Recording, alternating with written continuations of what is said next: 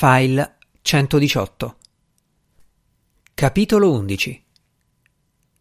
Mai sgarrato una volta, a parte quando era giovane giovane, ma poi sempre puntuali, precise e odiose. Tanto più odiose perché la Birce sapeva che per certe sue amiche era come se neanche ci fossero. Invece da lei, ste vigliacche volevano farsi pregare prima di liberarla, annunciandosi con un peso sordo all'addome, l'emicrania, il fastidio per ogni tipo di luce, la nausea e il vomito, tenendola a letto per l'intera giornata. Ma almeno puntuali, precise, mai sgarrato di un giorno. Perché mai invece quella volta avevano anticipato di una settimana? La sapienza domestica non sa, ma ipotizza.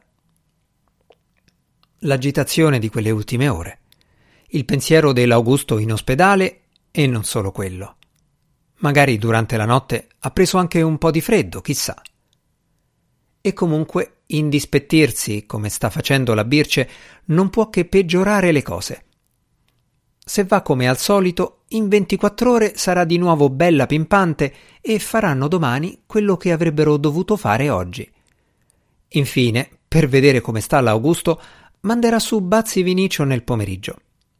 Anzi, riflette la sapienza domestica, inutile che aspetti che torni per pranzo per dirglielo, magari fargli subito un colpo di telefono in ditta, e alza la cornetta.